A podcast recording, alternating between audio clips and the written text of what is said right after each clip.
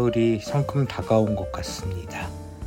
9월 중순부터 저기온 현상이 생기면서 연속적으로 태풍이 발생하고 참으로 변덕스러운 날씨가 계속되고 있는데요. 이대로 가을로 이행하는 것인지 아직은 알 수 없지만 변화무쌍한 환절기에 여러분 모두 건강 조심하시기 바랍니다. Jazz Holics After Hours Season 21 15번째 에피소드 데비그의 재즈 세상 이번 시즌 마지막 방송을 시작합니다. 일본은 두 주 동안 태풍이 계속 들이닥쳐 비 피해가 연속해서 생기고 사상저도 발생했다고 하는데요. 한국의 우리 청취자 여러분들은 어떻게 지내셨는지요? 모두 무사히 잘 계시리라 생각하면서 오늘도 털보 데빅은 선곡한 곡들과 함께 유럽 재즈 전문 레이블을 소개해 드리겠습니다. 이번 시즌 특집 시리즈 마지막 시간이 되겠는데요. 북유럽 각국의 재즈 레이블에서 발매된 우수 앨범들을 여러분들께 들려드리고 이번 시즌을 마무리하면서 마지막 에피소드를 전해드립니다.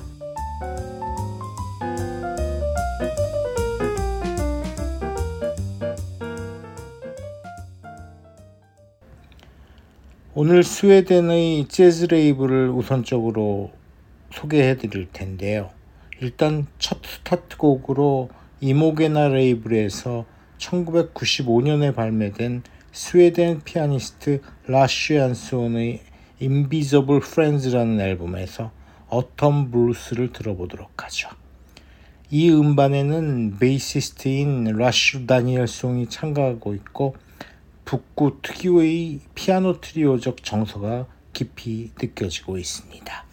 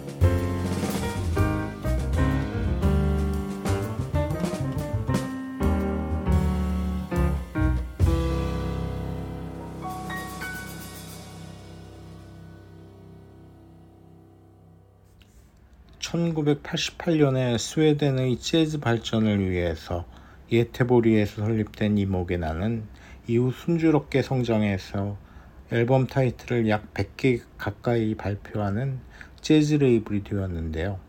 정통적인 분위기에 혁신적인 컬러가 가미된 스웨덴 재즈를 대표하는 레코드 회사로서 재즈 피아니스트 라슈 얀손이 이끄는 피아노 트리오는 그들의 수많은 수작 앨범들을 이모게나에서 제작 발표했고 오늘 들으셨던 인비저블 프렌즈는 당시 키스절에서의 비견될 정도로 좋은 평가를 얻었습니다. 동양의 선이라는 관념 세계와 북유럽의 아름다운 멜로디가 융합된 얀손의 음악적 특색은 여러 작품을 통해 하나로 관통하는 면이 있지만 감상하신 Autumn Blues는 근본적인 재즈의 비트감을 선명하게 느끼게 하는 또 다른 매력을 어필하고 있습니다. 어떤 장르도 마찬가지겠지만 재즈에서도 새로운 변화와 미래를 만들어내는 것은 천재적인 신인 뮤지션들과 그들을 키워내는 시스템이라고 할 수 있겠죠. 스웨덴에서 Young Jazz from Sweden이라는 기치를 내걸고 1992년 스톡홀름 북부의 우프사라에서 시테르 레이블이 설립되었는데요. 여기에서 주목할 점은 뮤지션에게 스웨덴 국영문화 심의회에서 경제적 서포트를 해주는 것이었는데 처음 심사가 시작되어 시간이 좀 걸려야 허가가 떨어지기는 해도 창작 의욕이 있는 아티스트들에게는 큰 힘이 되는 시스템이라고 생각됩니다. 현재는 스웨덴을 대표하는 재즈 뮤지션인 얀 룬드그렌의 초기 수작 앨범인 Swedish Standards 등의 작품이 이 레이블에서 제작되었고 지금 소개해드릴 스웨덴의 베테랑 피아니스트 괴스타 룬드비스트의 Until We Have Faces라는 앨범도 시텔 레코드 레이블의 대표작으로 꼽을 수 있겠는데요. 이 음반에는 수많은 스탠다드 넘버가 연주되고 있지만 특히 콜 포터 작곡의 In Love는 괴스타의 피아노 터치도 아름답지만 드러머 페트루 웨스트룬드의 멋진 심벌 테크닉은 트리오 연주의 백미라고 할 정도로 매력적인 조화로움을 나타내고 있습니다. 스웨덴에서 재즈 레이블로 손꼽히는 레코드 회사는 보통 3, 4개 정도인데 이 가운데 가장 오래되고 스웨덴 재즈를 대표하는 레이블은 드래곤이라고 합니다. 1975년 스톡홀름에서 설립되어 스웨덴 자국의 뮤지션을 주로 기용해서 레코드를 기획 제작을 했는데요. 이뿐만 아니라 역사적으로 귀중한 음원을 발굴해서 적극적으로 발매하기도 했습니다. LP만으로 200타이틀 정도를 제작했고 CD도 그 이상의 앨범 매수를 발매했다고 전해지는데요. 북유럽 재즈 팬이라면 드래곤이라는 레이블 이름을 자주 접하면서 낯익은 느낌을 갖게 되리라고 생각됩니다만 제작에 심혈을 기울일 뿐 프로모션에는 그다지 신경을 쓰지 않고 있다는 불만의 소리도 들리는 만큼 상업적인 성공보다는 그 작품의 고가치에 중점을 두는 드래곤 레이블의 특색을 엿볼 수 있습니다. 여기서는 피아니스트 보보 스텐손의 트리오 작품이나 베이시스트 라슈 다니엘손과 안데르스 요르민 등 스웨덴을 대표하는 재즈 뮤지션들의 앨범을 다수 발표했는데요. 1992년에 뉴욕 재즈홀 스윗바실에서 녹음된 스웨덴 트럼페터이자 프로듀서 겸 작곡가인 안데르스 베르그 크란츠의 라이브 앨범은 기라성 같은 북유럽 재즈 뮤지션들을 피처링해서 two horn quintet 구성으로 연주한 드래곤 제작의 수작 공연반입니다. 스탠다드 발라드의 대표라 할 수 있는 Stella by Starlight를 감상해 보겠는데요. 베르그 크란츠의 트럼펫과 릭 마르기차의 테너 색스폰이 멋지게 어우러지는 명연주를 들려주고 있습니다. 그러면 괴스타 룬드 So in Love와 안데르스 베르그 크란츠의 Stella by Starlight 두 곡의 스탠다드 작품을 함께 감상해 보시죠.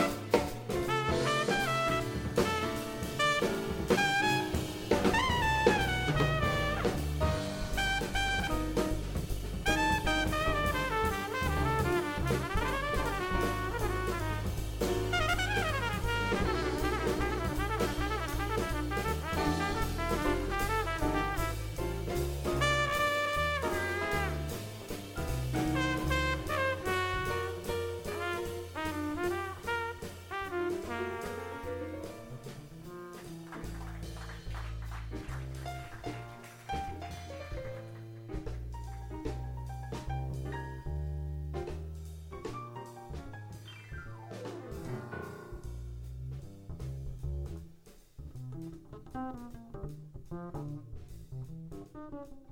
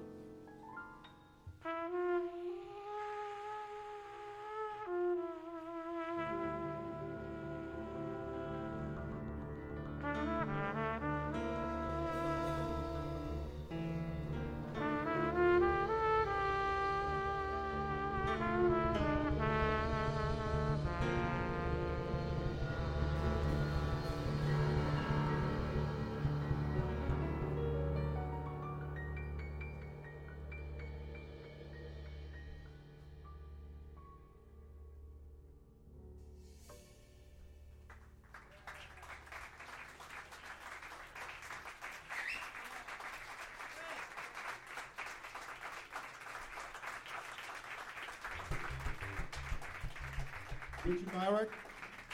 Piano, Richie Byrick.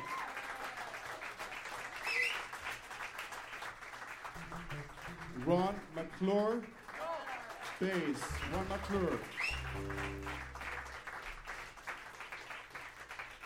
Adam Nussbaum. Adam Nussbaum drums. Rick Margitza, tenor saxophone. Rick Margitza. Trumpets, Anders Bergkans. Thank you very much.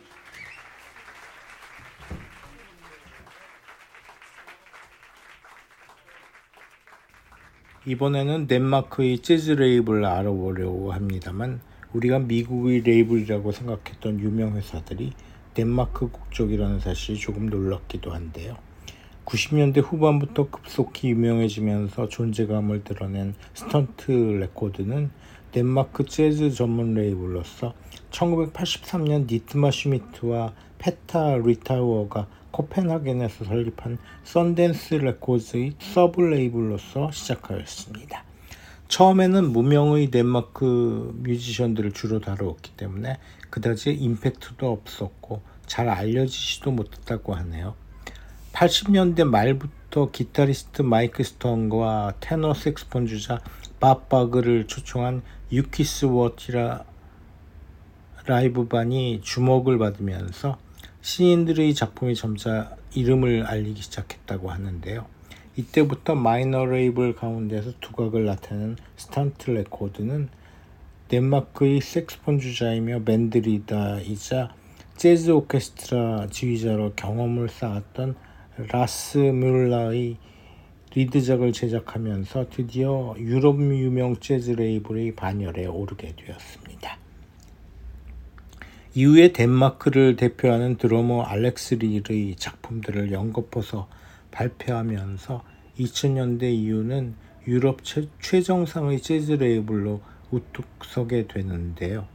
우리나라에서도 잘 알려진 레이블이기에 발매된 작품들을 소개해 보려니까 한국 애플 뮤직에서는 대부분의 스턴트 앨범이 서비스되지 않고 있네요. 아쉽기는 하지만 오랜 동안 콩코드 레코드에서 대표적 뮤지션으로 이름을 날린 테너 색스폰 주자 스캇 해밀턴이 2011년부터 스턴트로 이적한 후 다양한 레이블에서 활동하고 있는데요. 스턴트의 스캇 해밀턴의 작품도 역시 막혀 있기 때문에 이적 후 2015년에 미국의 카프리 레코드에서 발매된 라이브 앨범을 하나 들려드리고 다음 레이블 소개로 넘어가겠습니다. 미국의 드러머 제프 해밀턴이 이끄는 트리오와 함께 컬래버에서 스위스의 베른에서 공연한 실황 앨범인데요. 스캇 해밀턴의 리드작이나 작, 참가 앨범은 수많이 알려졌지만 그 중에서도 별로 알려지지 않은 89년작 one horn quartet 작품 Live in Bern 앨범에서 지금 이 가을 장마를 생각하게 하는 September in the Rain을 감상하겠습니다. 후반부의 스캇 해밀턴의 색스폰 blowing과 제프 해밀턴의 drumming이 절묘하게 어우러지는 발라드 재즈의 매력을 잘 어필하고 있습니다. 또 하나의 스웨덴 재즈 전문 레이블인 스토리빌은 많은 분들이 미국의 레이블로 아실 수도 있겠지만 칼 에밀 누드센과 하인리 헨드리크 요한센이 함께 1950년에 설립한 레코드 레이블인데요. 초기에는 traditional 재즈 음반을 주로 제작 발매하였지만은 중간에 누드센이 다른 사업에 손을 대면서 별반 음악 제작에 성과가 없다가 결국 1978년 누드센이 다른 사업을 접고 스토리빌에 전념하게 되면서 1980년대 중반부터 의욕작들을 발표하기 시작했고 스웨덴을 대표하는 재즈 레이블로서 성장하게 되었답니다. 닐즈 란도끼를 비롯해서 유럽 뮤지션들의 앨범을 조금씩 제작하면서 기존의 이미지를 벗어난 스토리빌은 리 코니츠, 토니 코, 로이 하인즈 등의 거물 재즈맨들의 작품에 손을 대면서 93년에는 피아니스트 토미 플래네이건의 명작 앨범 Flanagan's Shenanigans라는 작품을 통해서 레이블의 명성을 날리기 시작합니다. 토미의 음반은 베이시스트 예스퍼 룬드가드, 베테랑 드러머 루이스 내시와 트리오 연주를 후반부에 싣고 있고요.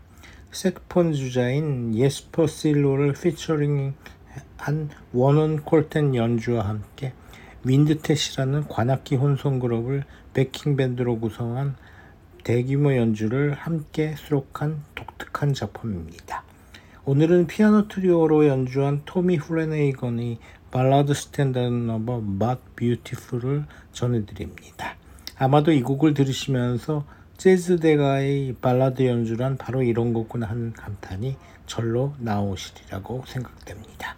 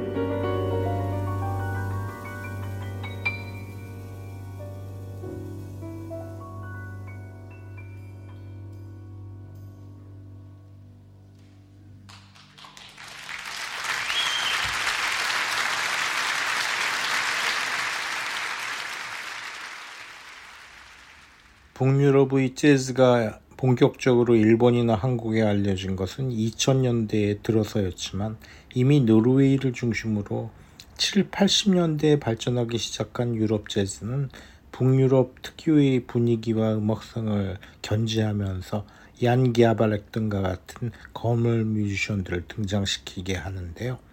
이러한 풍토가 만들어지면서 북유럽 4개국의 가장 대표격이라 할 수 있는 노르웨이에서 1990년대 초 기타리스트 쿠누트 마르네스를 managing director로 하여서 세 명의 청년들이 오슬로에서 Curling Legs라는 independent 레이블을 설립하기에 이르렀습니다.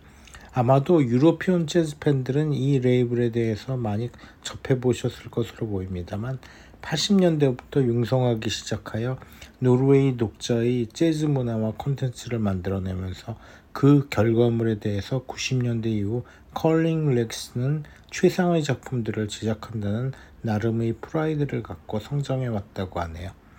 토레 무른보르그와 올가 콩코바, 얀 구나르 호프, 라슈 다니엘송 등의 자국 재즈 뮤지션들의 리드작 앨범을 꾸준히 내면서 북유럽 뿐 아니라 유럽 전체의 대표적 재즈 레이블로서 발전했습니다.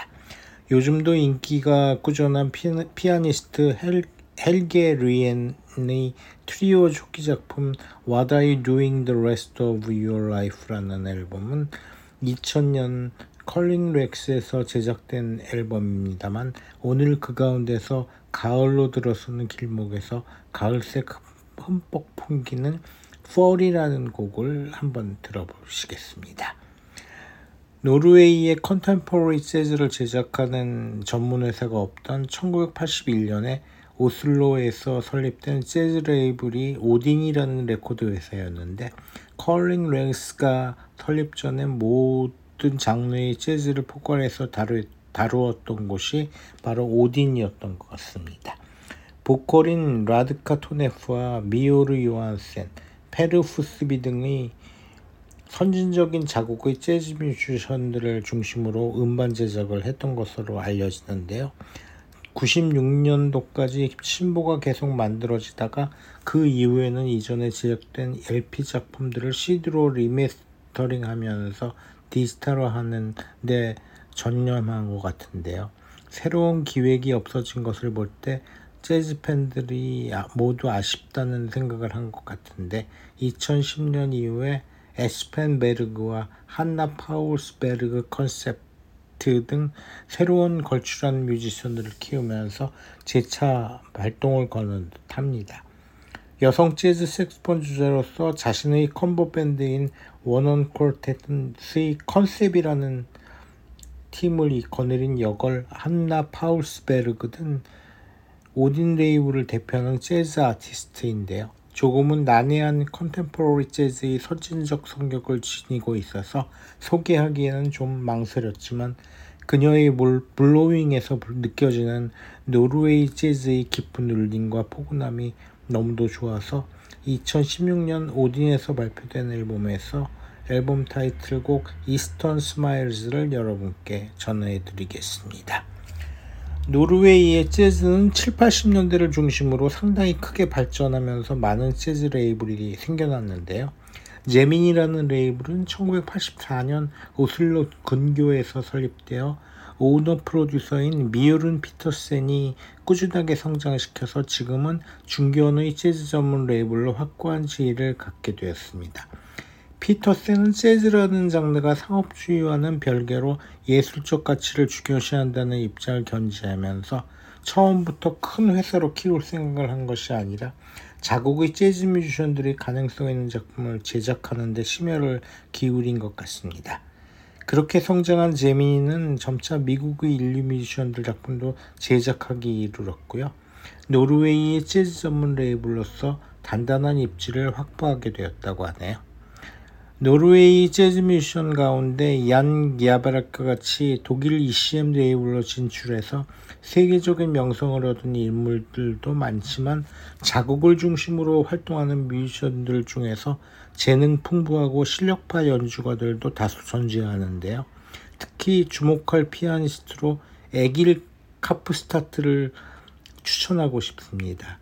그는 1940년생이니까 꽤 오랜 동안 재즈 피아니스트로서 활동한 베테랑이지만 의외로 작곡 이외에는 잘 알려지지 않은 실력파라고 생각합니다.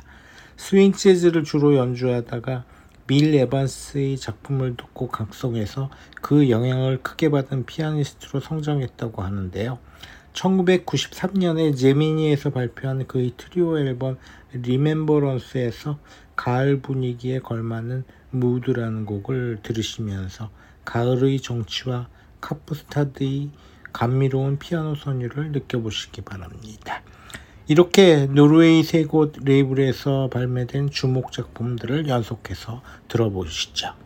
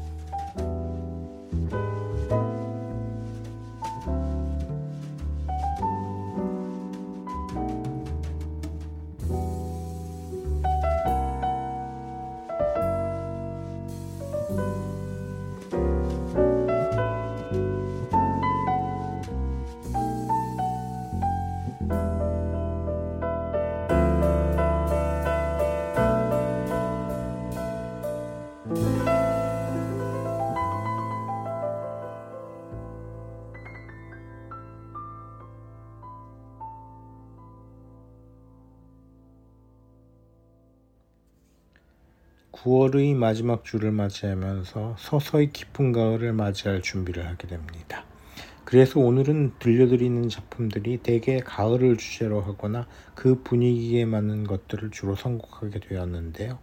이번에 소개하는 마지막 노르웨이 재즈 레이블은 노르웨이의 미래적 재즈를 지향하는 피아니스트 부게 베셀토프트가 1996년에 설립한 늦둥이 레이블 재즈랜드입니다. 기존의 형태가 아닌 미래적인 재즈의 모습을 실험하는 진보적 레이블로서 부게의 재즈적 방향성이 그대로 드러나는 작품을 제작하고 있는데요. 그가 처음에는 컬링 레그스 레이블에서 데뷔한 이후 자신의 레이블을 만들어 재즈의 하우스, 테크노 등의 클럽 사운드를 대담하게 도입해서 새로운 시도를 하면서 재즈의 새로운 방향성을 제시하고 있습니다. 그의 두 번째 작품 Sharing이라는 앨범은 New Conception of Jazz라는 그의 재즈 그룹을 이끌고 기존의 악기와 함께 프로그래밍으로 혁신적인 사운드를 창조해서 만든 작품인데요.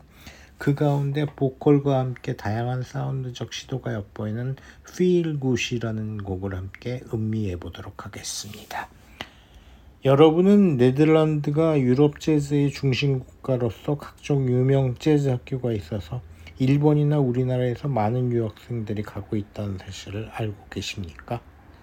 게다가 이름난 재즈 전문 레이블이 네덜란드에 속해 있음을 알면 아마 깜짝 놀라실지도 모릅니다.